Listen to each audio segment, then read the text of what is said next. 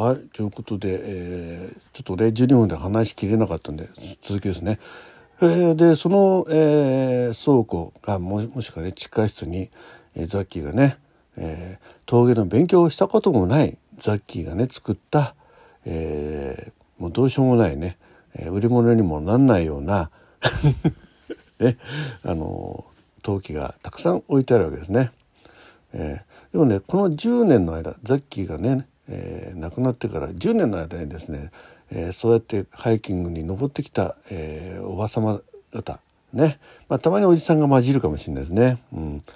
でもあの本物の陶芸家が来た時はね見事に見抜かれると思うんでね。あまあ趣味としてはいい趣味ですなぐらいのこと言われてね、うん、あじゃあちょっとどう,、えー、どういったところがあれですかねとかっていうのを聞いてですねそれを今度おばさん来た時にねいや私のねこの塗りのところはねやはりちょっと今回はこれ失敗なんですよね。うん、何かっていうとちょっと光沢がねいまいち出てないとかねまあそんなことをね、えー、本物の方から聞いた、えー、寸評をね交えて話していくとますますおばさんたちはめちゃくちゃすごいんだろうとね、えー、有名な陶芸家だとねふうになるわけですよ。でそのおばさんたちもねあのその話を家に帰ってするわけですよ。いやあのハイキングね皆さんあの、えー、お友達とこの間行った時にねもらったんですよ。この有名な陶芸家さんからってね。そうなんか知んないけど有名な陶芸家さんからもらって湯飲みとかね、えー、何かまあ基本的に湯飲みぐらいしかねあげない。ね壺なんかハイキング持って歩きませんからね。湯飲みだったら、えー、どっか水汲みにも使えるしね。うん。そんな話を家族にしておくとですねまああのその家族も、えー、あこれはじゃあ我が家の家宝にしようっていう方が、えー、日本中ね、まあ、その山に来た方々でザッキーが私と犬みがそういうことになっていくと、えー、なんかねこう今度その、えー、処分する時に、えー、骨董屋とか持っていくとねいやこれはな何々山のね中腹に住んでる有名な陶芸家さんがね、えー、作られるやつなんですよ。で言うと「お名前は?」って言うと「いやわからないですねあのうちの母がね、えー、有名な陶芸家さんって言ってましたねああそうですか」って言うとねもう見てね一応鑑定するわけですよ。まあ大体あの古道具屋さんねえー、いい加減ああのちゃんとした方はちゃんとねあこれはただ趣味で作った程度のもんですから大したことないですあのねじゃあ10円で引き取りますからみたいな「え10円ですか?」なんてねいう家族が、えー、何かまたねこう発生するのはまあ仕方がないですもん。ね、偽物ですから偽物っていうかね、え偽物じゃないですよ。有名な陶芸家って名乗ってないんだからね。であの中にはねもう適当なあの古物屋さんもいてね「ああそうですか。あこれですね。いやえー、ね。ねコロナ禍でね。これはもしかしたら10万で売れるかもなと思うんで。ああ有名な陶芸家さんですけどあちょっとねこの辺がちょっとあの塗り物がねちょっと垂れて垂れ具合があれなんでまああの本物でしたらねあの、えー、2万で引き取るところなんですけどね、うん、まあ本物は本物だと思うんですけど、まあ、その方の中でもね、まあえー、くれくれてくれるようなもんですから多分ね失敗作の方に入るのかなと思うんですけどえ何？失敗作が全部割ってた？あ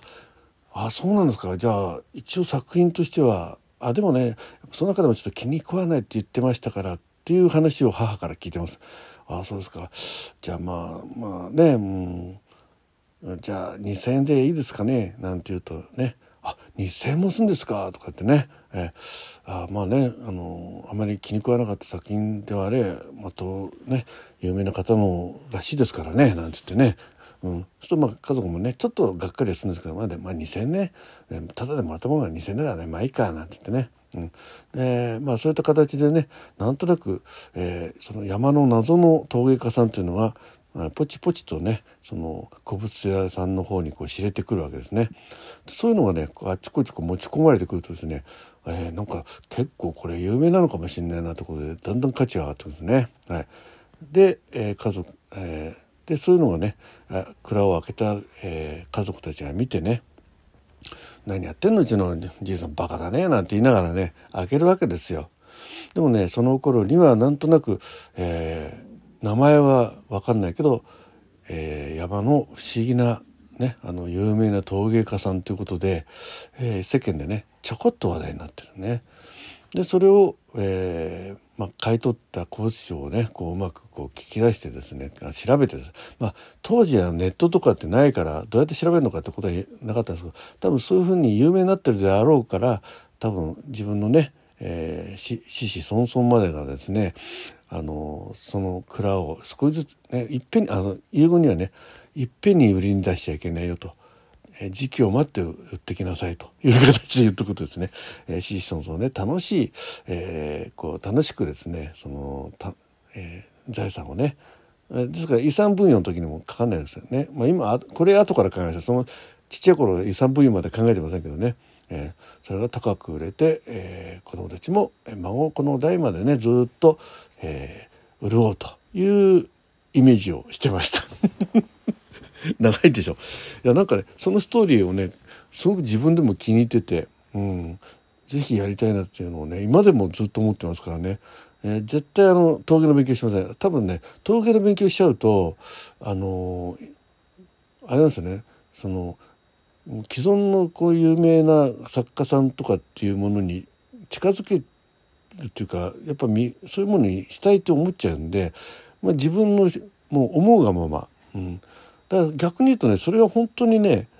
斬新なものとしてねあの世の中に受け入れられる可能性ってゼロとは言えないじゃない？だからいいんですよ、うん、決して嘘は言ってないんですから。はい。あの趣味でやってる程度ですって言ってるんですがね。ただそそそれなりの格好でやるんでえ皆さんが勝手に妄想してイメージしていただいて勝手にあの価値を釣り上げてくださるだけですからね。はい、という夢に向かってね、えー、ずっと、えー、陶芸のでも番組とか好きですからねこう見て。ねあのまあかといってどれが今割合だかなんだか分かんないですけどでもね高校の時に一人旅した時にねあ大学あ高校か。えっ、ー、と山陰の方、えー、萩萩の方に行った時萩焼きっていうのは有名だっていうのをね、えー、知ってたんで、えー、自分用にね萩焼き買ってきてお気に入りでねずっと使ってましたが途中で割れちゃいましたけどね綺麗なもんだな陶芸っていいなと思ってるんで、まあ、その程度です。えー、ですから、えー、今里がどうのこうのはねこのえー、詳しいことは全然わかんないし見てもね、えー、分かりません だからいいんですね。えー、ということでねでその夢を描くにはい、えー、イメージしてましたけどである程度ねこう成長してくる中でね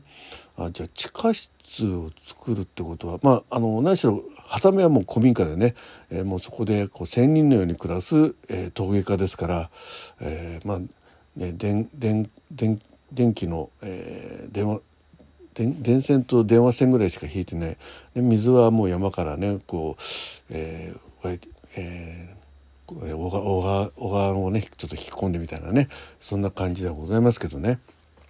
地下室でその後その育つにつれてまあでもねそ年金だけでそんだけでねあのえー、まあ、自分の世代で儲けようなんて思ってませんからその間どうやって食いつなぐかななんていうところもいろいろ想像えー、想像というか、えー、その、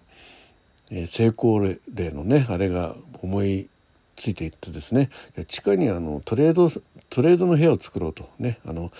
え、株をねあのもうその当時、えー、別の夢でね 株で成功の夢を描いてたんで、えー、あれですよあの、えーとファミコンでファミコンでやる株式投資っていうの山一証券って今潰れちゃいましたけどそれがやってそれを始めた頃にあじゃあその地下にトレードの部屋を作って、えー、ファミコンで、えー、ね、こう昼間の間ね、えー、平日、え焼き物をやらない日はね、えそこで、ね、トレードしながら、え株式投資をやりながらですね、えー、年金プラスアルファを稼ぎながらとかねそんなことを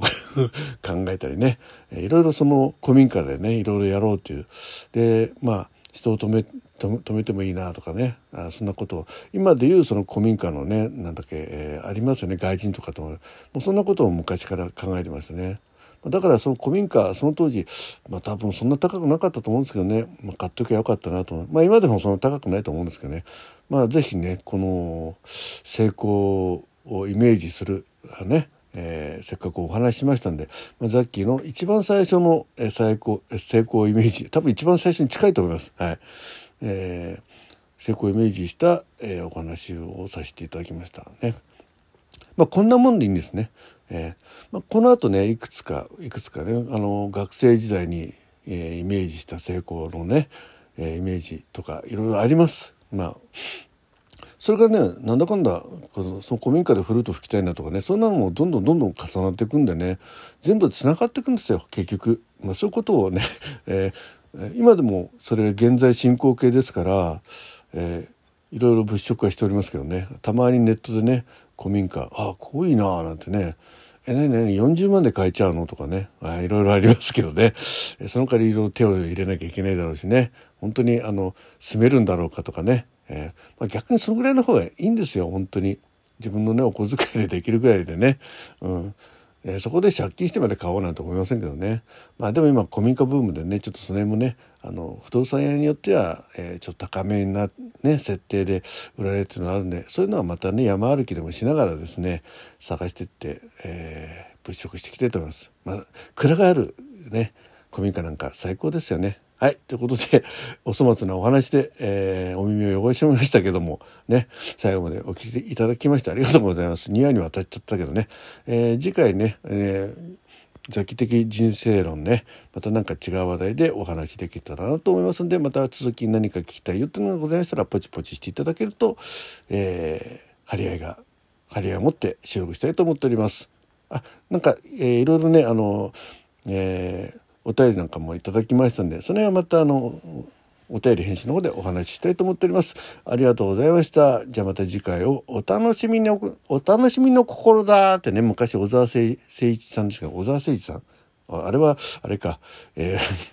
指揮者か。ね、えー、小沢さんっていうね、えー、方がいらして、楽しいラジオありました。そんな感じです。どうも。